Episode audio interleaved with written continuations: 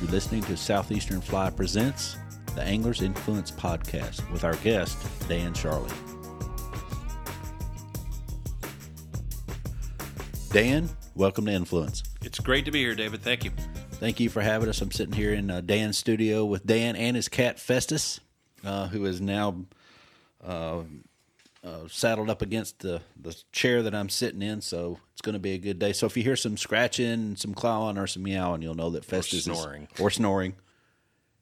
Dan is the owner of Watercolors by Dan Charley. Uh, you can find Dan at w w w dot dan charley dot com. Dan is a watercolor artist. Uh, he has limited edition prints and commissioned paintings, and they're all about fishing for the most part. Dan is also an angler, a very good angler. Full disclosure here before we go too much further, I have fished with Dan for probably a decade now, so a little bit of uh, inside information for us on Dan. Uh, but Dan is an angler. He's a musician. But that's not all. Dan is also a former college quarterback for the University of Dayton, which was Division three. He was a quarterback from nineteen eighty-seven to nineteen ninety. Uh, you took the Flyers to the playoffs in nineteen eighty-eight, is that right? That's right. Well, had, I, I was back up then. eighty-nine is the year we really made the run. So the, you had the longest winning streak in school history. We did. Uh, you won the national championship in nineteen eighty-nine. We did. Uh, you hold the school record for the most yards compiled in a game at three hundred. Is that still around? I think that's been long broken, but yeah, thanks for bringing it up. uh, and then I remember this. I remember fishing with Dan and, and asking him, hey, do you want to fish in a week or two or whatever it was? And he's like, yeah, no, I can't. I got to go to Dayton. And uh, I was like, oh, that's pretty cool. Is that a, you know, is that a, a homecoming and or is that, you know, a... anything like that? And he's like, eh, no, no. And he never really said until he got back, and we kind of pushed him as our friends, and, and all of us got together. And he's like, I was inducted into the University of Dayton's Hall of Fame, which is a big deal for, yeah, for anybody. That was that was pretty cool, and uh, certainly honored and flattered to have that happen. Absolutely, and it was well earned too. Well, thank you. Yeah, yeah. That's a, that's. I, I I confess I got on the internet and. And kind of filled in the blanks. The crud I, out of Dan Charley, I didn't sure you? did. Well, there's all kinds of stuff that comes weird up as that too. Sounds. Yeah, most of it's most of it's about you, but some of it's about some other stuff. That, David, that's show prep. That's what you. Is do. That what that is? Yeah, that's what, that's what you do. You, you know, I'm learning this stuff. So. You're doing fantastic. Well, I appreciate that, and I'll pay you that twenty dollars later. All right, so let me just ask you a few questions before we get too far into this. So. Dan, how long have you been fishing? I've been fishing since I was a little bitty kid, I, almost all my life. Okay. And uh, how long have you been fly fishing? Uh, probably twenty-five years plus. Wow. Yeah. Okay, so quite a while. Yeah, you'd think I'd be better, but yeah, that's, that's twenty-five years plus, yeah. Certainly not true there. Uh, uh, so tell me how you began fly fishing. My dad, and, and Dad's the, the biggest influence on me as a fly fisherman, and, and, and taught me almost everything I know. Um, it, it was it was him pushing me to try something a little bit different with fishing. I'd, I'd fished conventional gear, and uh, I'd done you know the whole crickets under bobbers, and then up to plastic worms for, for bass, and um, and I had a ton of fun doing all that stuff. Learned a, a ton from fishing with, with some really good fishermen. But really, when it came down to it, um, the fly fishing was something I kind of, I kind of resisted for a long time, like a lot of people. But my dad was one who was kind of, he just pushed me to keep trying and, and, and see if I could have some success with it. And eventually, I did. And once I did have success with it, it just it spawned a passion. And I don't think that's too dissimilar to other people who have explored the sport. It takes a little success to kind of get you going. And once I got that, I really got going. Started spending a lot of money and all the other stuff that comes along with fly fishing. So, and again, full disclosure, I fished with your dad. And I've watched your dad tie flies, and he is outstanding at he's, both. Yeah, he's an excellent fly tyer, and and, and, and is a student of the whole sport. And, and and he'll he'll you know from the stuff that he reads and, and digests, and the stuff he finds on the internet, and even when he'll go out in the stream, he's one of those guys that's going to take the seine net out and, and and try to figure out what's in the stream, and then go back up to the vise and duplicate it in his own way. Um, and it, it's just really cool to watch somebody approach it that way. He's very much a, uh, an engineer when it comes to trying to figure out how to approach a stream.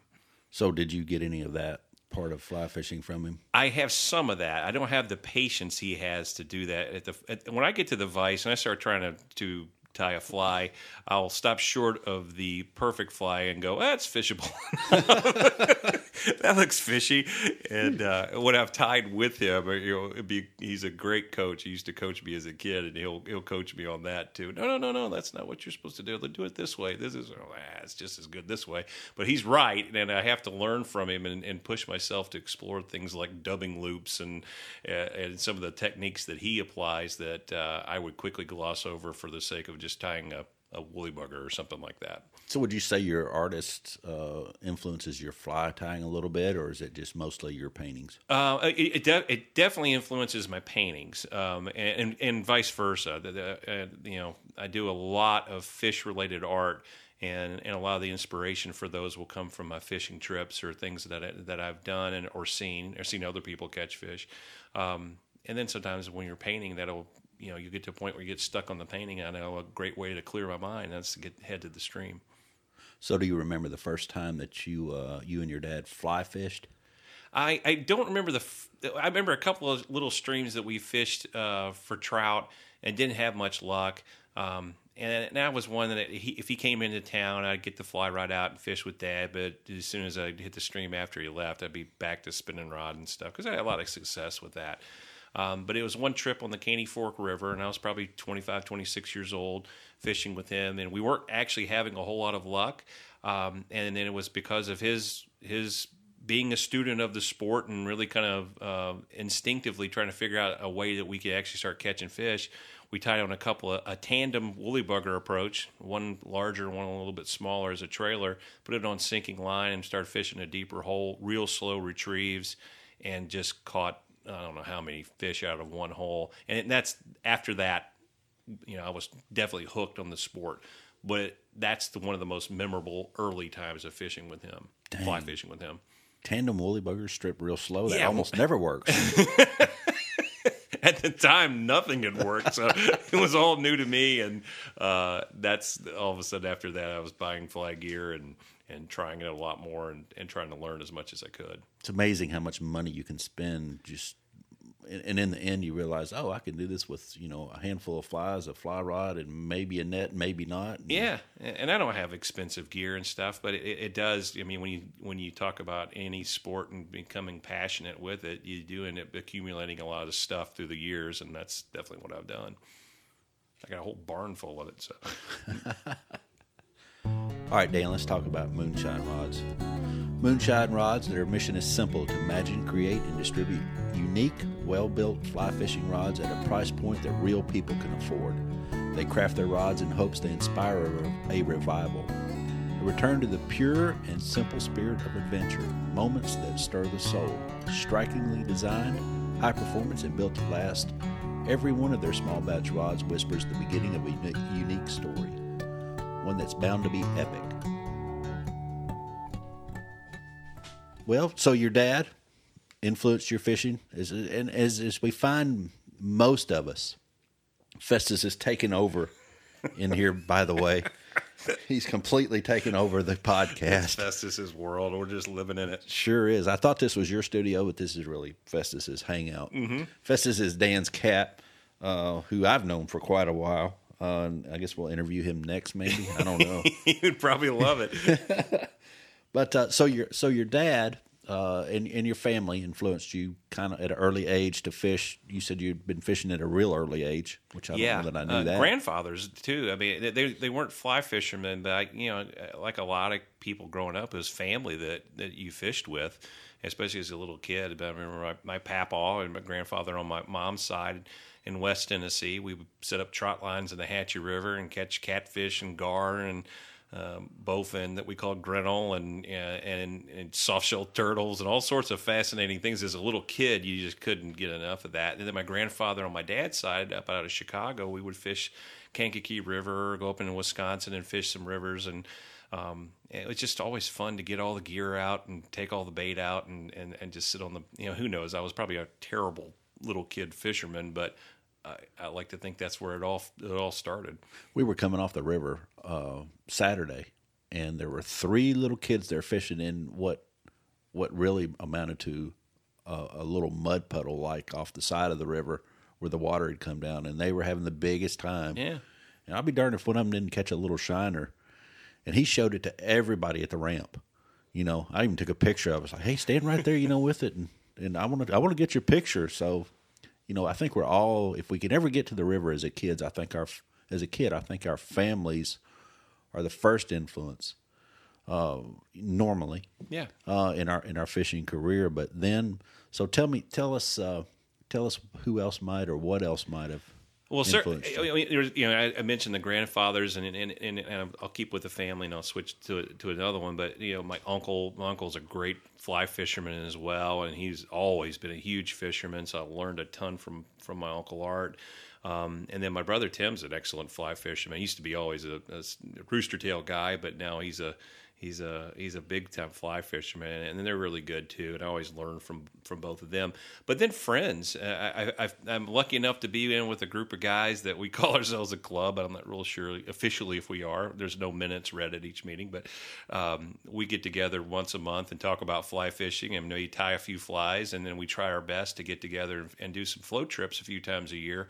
And um, I always learn from those guys. I mean, it's a tremendous influence to get out there and see people and fish with people who are better fishermen than you are and learn from them. And I play music too, and it, it's a lot like that. If you, if I'm playing guitar with some other musicians who are better than me, I always, while I mean, I, it, there's a little bit of uh, um, trepidation that I'm not as good as they are. I always learn a ton by playing with people who are better than me. And I think the same thing goes from, from a fishing standpoint. So if you're talking about influence, yeah, friends are a big part of that. So how, how have they influenced you other than just watching what they're doing? Well, it's approaches, um, and, and, and even maybe the flies that they're actually using. Some of the things that I, I consider my go-to flies and maybe even cr- claim credit for, um, if you followed it back, you could actually find that maybe it was one of my friends who came up with the idea first. They probably got it from somebody else. I don't know how many original ideas are left, but um, that's what you learn. It, it may be, you know, approaching, it may be a nymph that they're using, but it also may be how they're approaching it and, and understanding the stream and how it works from the riffle run and holes and,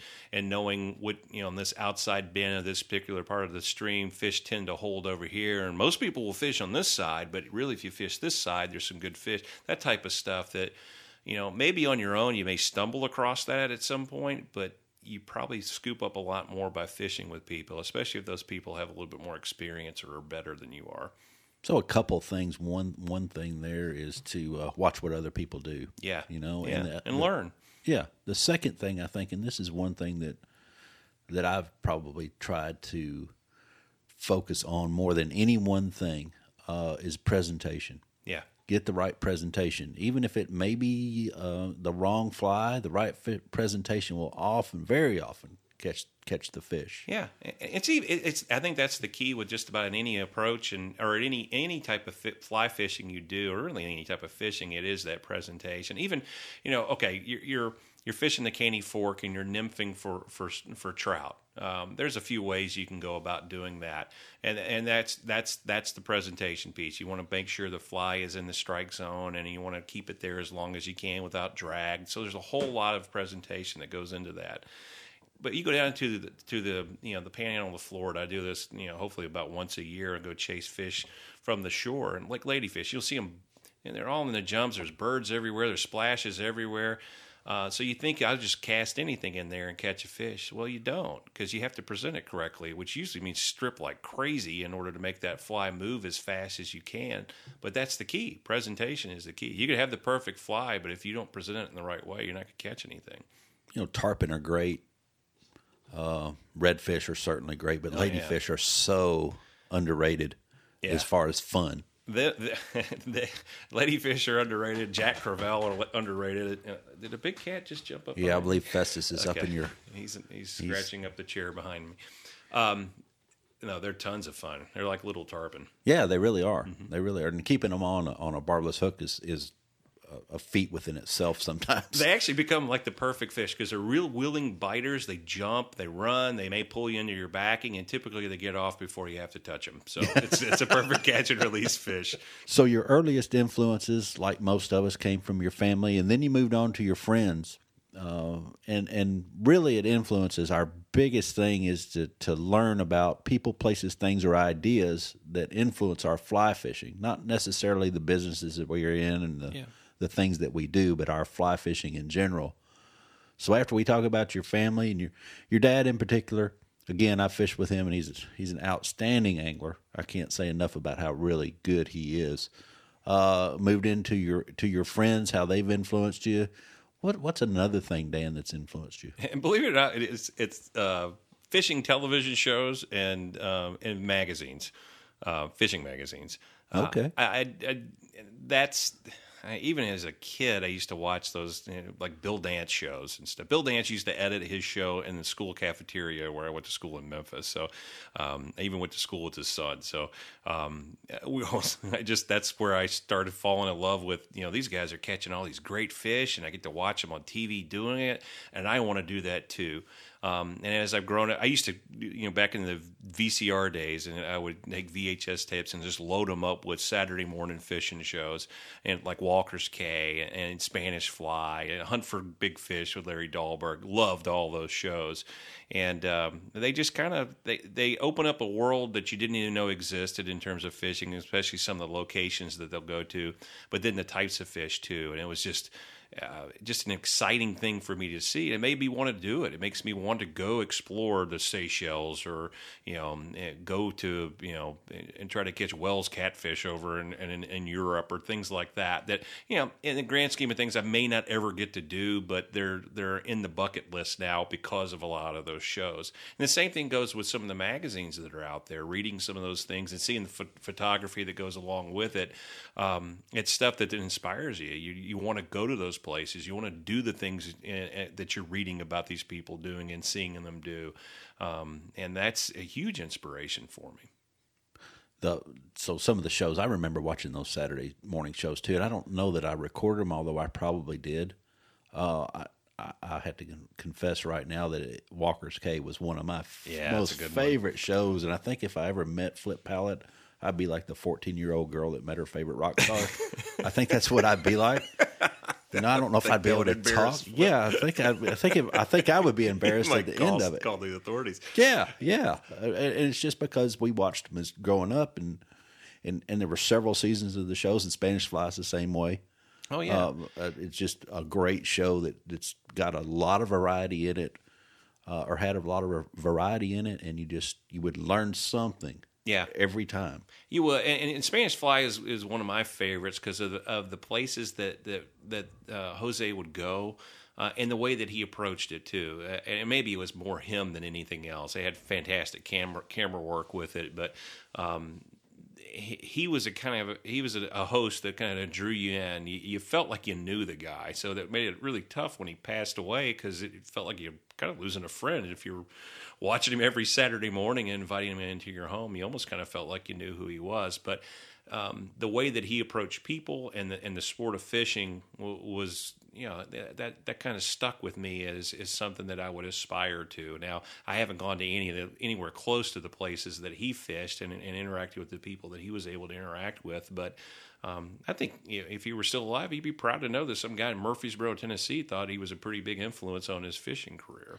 And I think that he would, you would probably say that, that Jose influenced people throughout uh, the United States and probably around the world as well. Anybody that's seen the show, just the fact that we're calling him Jose, like, you know, he's yeah, a, like we knew him, yeah, right. Yeah. And Flip, like, you know, well, Flip lives right up the road here. Well, yeah. He doesn't, but you know, if I was talking to my family, they would think that, oh, well, David fishes with Flip and.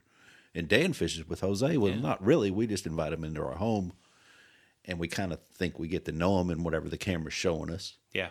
Uh, you know, and, and I would think that they were both pretty good guys. Seemed like it, yeah. And, and it definitely, and, and and giving people, too, and, and, and, and teachers, too. I think both of them are that way. Flip is definitely that way, and I think Jose was. And a lot of them are. I mean, there's some really great shows and great hosts out there. I don't want to... exclude anyone, but um, it, that's they, there was a connection there, I guess, that was made. So do you feel like maybe you learned something from those shows? Oh, like, yeah. Is there anything you can think of in particular that maybe you learned? Um, you, you learn uh, nothing that jumps out instantly. That's the one thing. But it, it's more about what they were doing and how they approached what they were doing. And, and a genuine love for this sport. Um, and I think all of us who fish have a little bit of that in us. We're doing it for a reason. We enjoy doing it. Uh, we may... You know, you have the competitive bass anglers that are maybe approaching it a little bit different than you and me, which is more about, you know, catching fish and spending quality, especially for with friends or even on our own. It may be learning a little bit more, but a lot of it is just having a good time. Um, they seem to approach it that way too, and, and and you could identify with that. And some of the best shows are that way. It's not just the instructional, here's the fly I'm using and here's the approach I'm using or the presentation here today. They may throw those snippets in there. It was more about they are so passionate about this and truly seem to enjoy doing this. I want to do that too.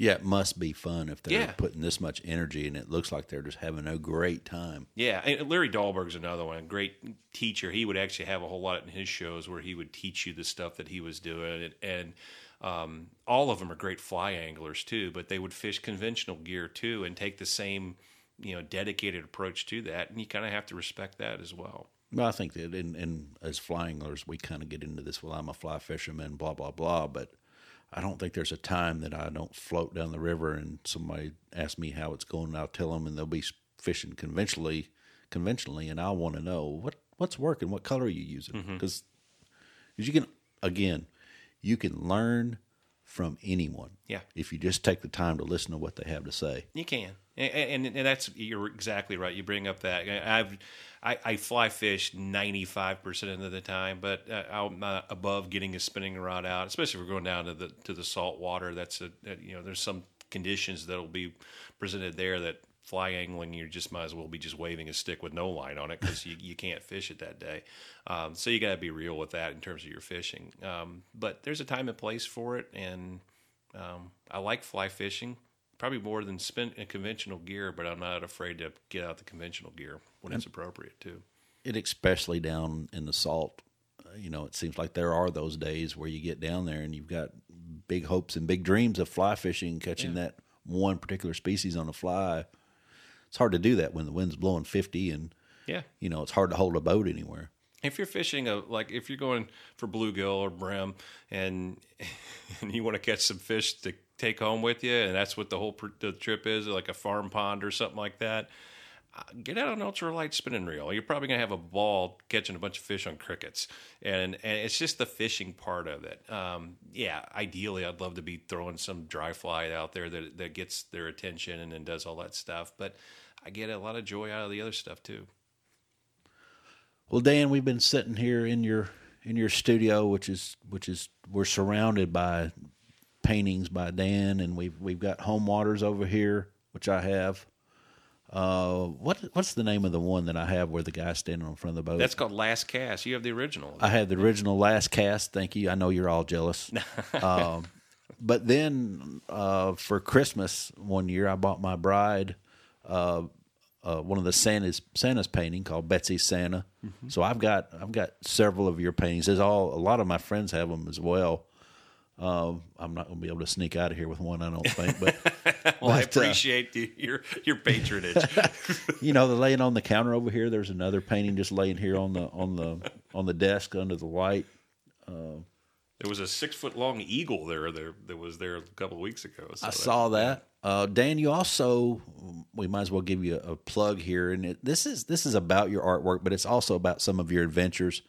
You have a blog that you do, mm-hmm. and yeah. w- where is that? It's uh, it's uh, Charlie Fishing Art uh, dot blogspot dot com. It's too long of a title, but you can probably search my name; you'll find it. Uh, and if, I'm a I'm redoing my website. It'll actually be a part of the website here not too long from now. But um, yeah, I've kept up with some of my fish. That's a lot of fishing stories out there, along with some of the original artwork or new creations that come out of the studio. I'll put them out there. But uh, a lot of devotion to my my stream exploits and maybe some trips down to the Gulf and just, you know, fishing stories, tall just, tales. And he's not only are you an Lots excellent artist and a great guitar player and singer and all that. I don't know about that. But, but uh, but some of the some of the stories are just you will sit and laugh, especially the one that I'm thinking of where where you were on the Caney, and, and uh, this is about, we've all got boat ramp stories. Yeah. But this may be the ultimate boat ramp story. Uh, and I can't remember. It's been several years, probably three or four years ago. Yeah, that was the that was an infamous trip there. Yeah, boat ramps seem to attract some of the more colorful people in, in, in the world, and that was no no doubt on display that day that we were there. Yeah, a full-fledged fight. Yeah, I, it's it's I, we could we could devote the whole podcast to this thing, so maybe a, a future podcast I'll go into detail as to what happened there, but yeah, you can read it on my blog. That's right, that's right. So you can go to dan charley dot com. It's called um, Whiskey River. Yeah, that's the name of it, Whiskey River. That's true story. It, it is a true story. That's what makes it. Most stories that are really good are true. Yeah. Although in the back of your mind, you're like, I'm not sure if this really could happen or not. But anyway, if you get a chance, go to dan charley dot com. Uh, look at his, his artwork, but by all means, check out the blog. Go back about three years or so. Whiskey River is the name of this uh, this story. Excellent, excellent article written by Dan. Uh, and you will enjoy it. Anyway, thanks for being here. We appreciate you coming, and you have listened to the Anglers Influence Podcast.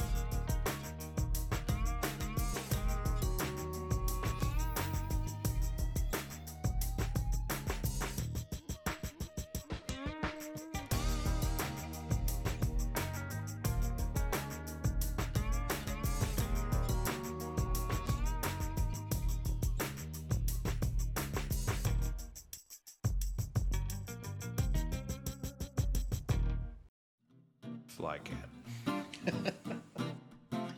I never made a fly with uh, Festus fur, but not yet, anyway. All right, move this up a little. Yeah, cat be a streamer. Fun, yeah. yeah, be a good net pattern. Yeah, something, something like that. Yeah. yeah. Don't step on Festus. He's zonking out there. I'll start snoring.